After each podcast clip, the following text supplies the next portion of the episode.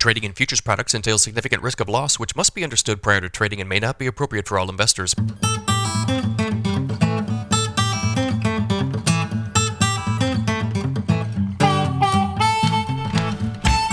Good morning, everybody. It's Thursday, May 25th, 5:30 a.m. Central Time. July corn futures up one and three quarters at 589. July soybeans down one and three quarters at 1322 and three quarters. July Chicago wheat down one at 605 and a quarter. July Kansas City wheat down four and a half at 807 and three quarters.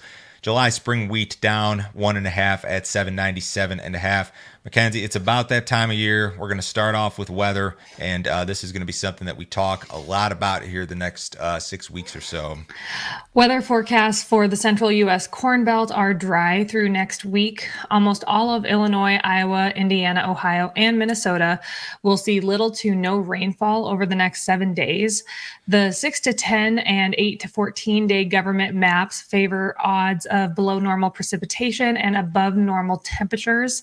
This morning's GFS model suggests that rain returns to Iowa to Iowa, Missouri, and parts of Minnesota around June 4th.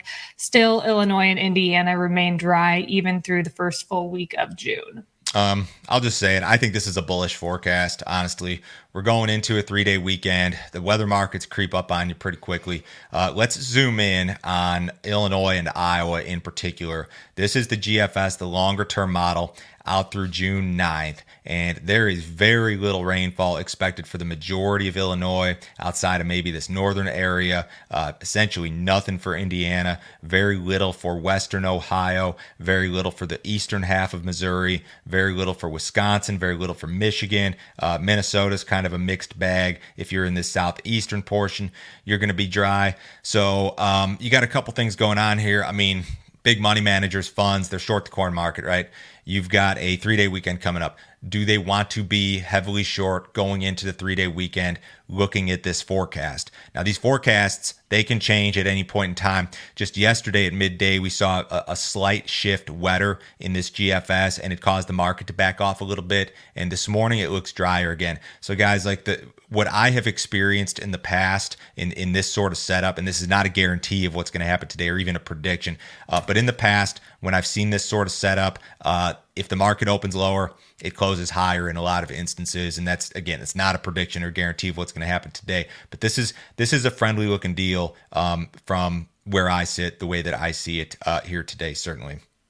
If you guys are not already subscribed to our premium content, you sure need to do so. You won't find content like this anywhere else. Joe, what did you cover yesterday? Okay, so Matt Bennett was on with me yesterday, and we uh, digged a little bit deeper into this weather market deal. Um, so that dry forecast that I talked about for Illinois and Indiana, it is not a death sentence at all. Um, a lot of farmers would tell you that, hey, you know what? If we have a dry uh, uh, uh a dry stretch through say late May into early June, followed by some rain, that could actually be ideal. So I'm not saying this is this is like a bad thing for the crop necessarily. It's just that if this dry pattern continues, um, that's something that would be friendly to market, and, and the market's going to trade all of this in real time because they don't know what this next forecast is going to say. So me and Matt went into some depth on uh, weather markets, on the crop situation, how to handle uh, these crop scare events if one were to occur. If you guys want to see the premium content, uh, new videos every single business day, um, I'm going to have one that's blasted out a little bit earlier than normal today regarding grain marketing because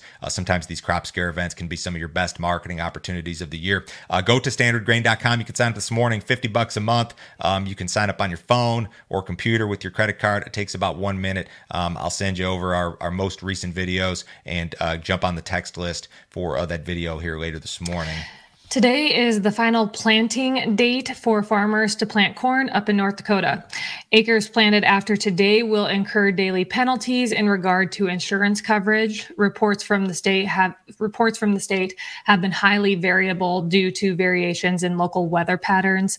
Many traders believe that the state will lose a material amount of corn acres versus March intentions. I have absolutely no clue what's going on in North Dakota. I, I think the um, I think the trade I think some traders believe that we've lost a million acres of corn and gained a million acres of soybeans in North Dakota. And maybe that's why the new crop soybean market in particular has been very soft. But you know something, Mackenzie? We had um, a video I did earlier this week about the crop progress reports and how figuring out acreage in real time is like impossible. And I had a bunch of farmers from North Dakota respond, and the responses were hugely variable. Like some of them were Joe, we're going to get all the corn planted in this county, and some of them were Joe, we're switching a bunch of acres to soybeans in this county. It, w- it was hugely, hu- hugely variable. If you guys are in North Dakota and you're watching on YouTube, uh, drop me a comment in the YouTube video here and let me know what you think because honestly, I don't have a clue. I think some corn acres will be lost versus intentions. Uh, the intentions number for corn was 3.75 million, which is up quite a bit from last year. So is it is it going to be a million lighter than that? Half a million lighter? Million and a half lighter? I don't know, but I, I think a lot of people are uh, thinking that way, certainly. U.S. ethanol production decreased slightly week over week. Weekly output of 983,000 barrels per day was down 0.4% compared to the previous week and down 0.8% versus the same week last year. Ethanol stocks were pegged at 22.04 million barrels. The print was down 5% on the week and down 7.4% compared to the same week last year. Implied gasoline demand was up 6% on the week and up 4.5% versus the same week last year. On average, over the last four weeks, implied U.S. gasoline demand is up 2.7% versus the same period last year. I don't know why ethanol production isn't better. Uh, the margins are good.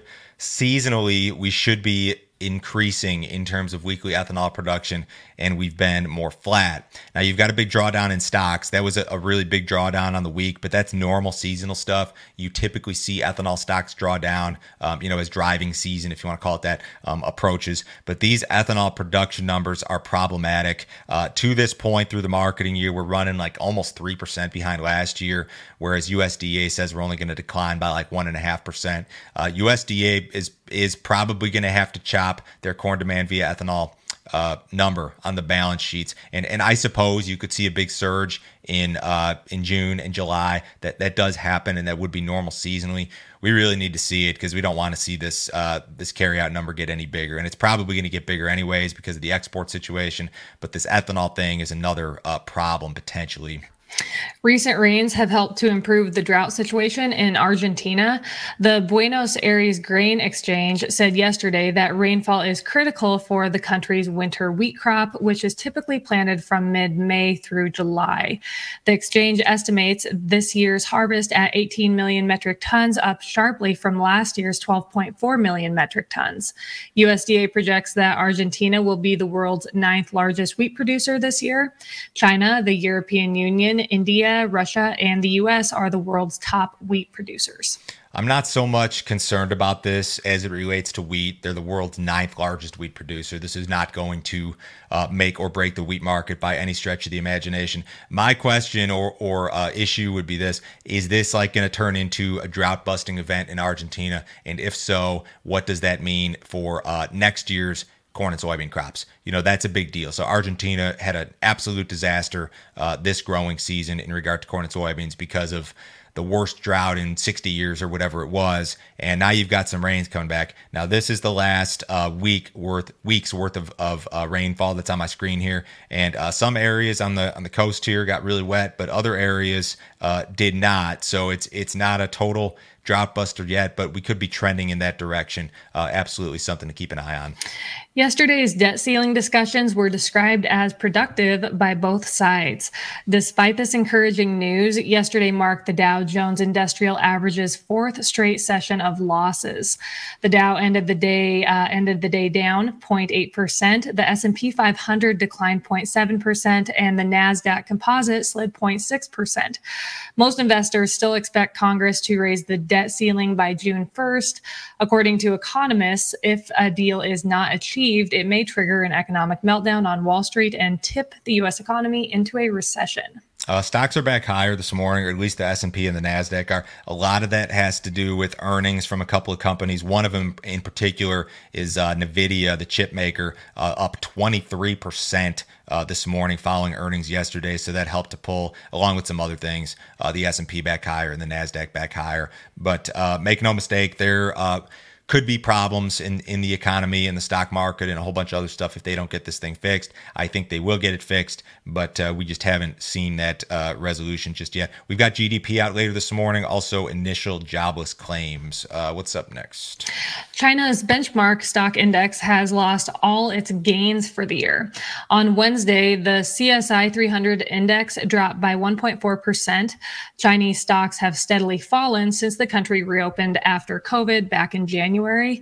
Geopolitical uncertainty, a declining yuan, and developers' financial issues have been blamed for the downturn traders are also keeping an eye keeping an eye on the potential effects of China's new COVID wave. China is the world's top importer of soybeans and wheat and is projected to be the world's second largest importer of corn this year. There's a COVID. Is there another COVID wave? Yeah. So they're actually expecting by the end of June per week, they're expecting 65 million cases. That is that is per week. Well, you look at you look at this chart, and this is not uh, the chart of an econ- the, the stock market's not the economy, but this is a bad bad look for China and the stock market. And even if you peel this thing back, I mean, the Chinese stock market's weird. I don't know a damn thing about it. I'm not going to pretend that I do. But um, they like uh, just barely eclipsed their highs from like 2007 pre meltdown uh, in 2021. And then they like gave a whole bunch of it back here. Uh, it doesn't look good, and this is, of course, is important because China is such a tremendously huge importer and and player in the global grain markets. It's uh, absolutely an important deal to watch uh, their economy and the uh, things that are going on there. Uh, export sales this morning at 7:30 a.m. Central, guys. Uh, we've got the bar set pretty low. current marketing year corn sales could be net cancellations up to 500,000, maybe up to 400,000 positive, maybe some small net cancellations of soybeans up to maybe 300 positive. Wheat um, should be flat, maybe some small cancellations, maybe some small net purchases. But the bar set very low there uh, this morning. Uh, cattle had a good day. Yeah, they sure did. Cattle futures were green across the board on Wednesday, supported by higher cash cattle prices. So live cattle futures closed an average of 104 higher. Feeder cattle futures closed an average of 133 higher. Uh, as I stated, fat cattle trade got going yesterday, and it was sure good. Down in the southern plains, cattle traded at 171. That was a buck higher than last week. Here in Nebraska, fat cattle traded between 180 and 182. That was up two to four dollars compared to last week. There were a few sales reported in the Western Corn Belt at 180 to 182. Those sales were anywhere from three to five dollars higher compared to last week.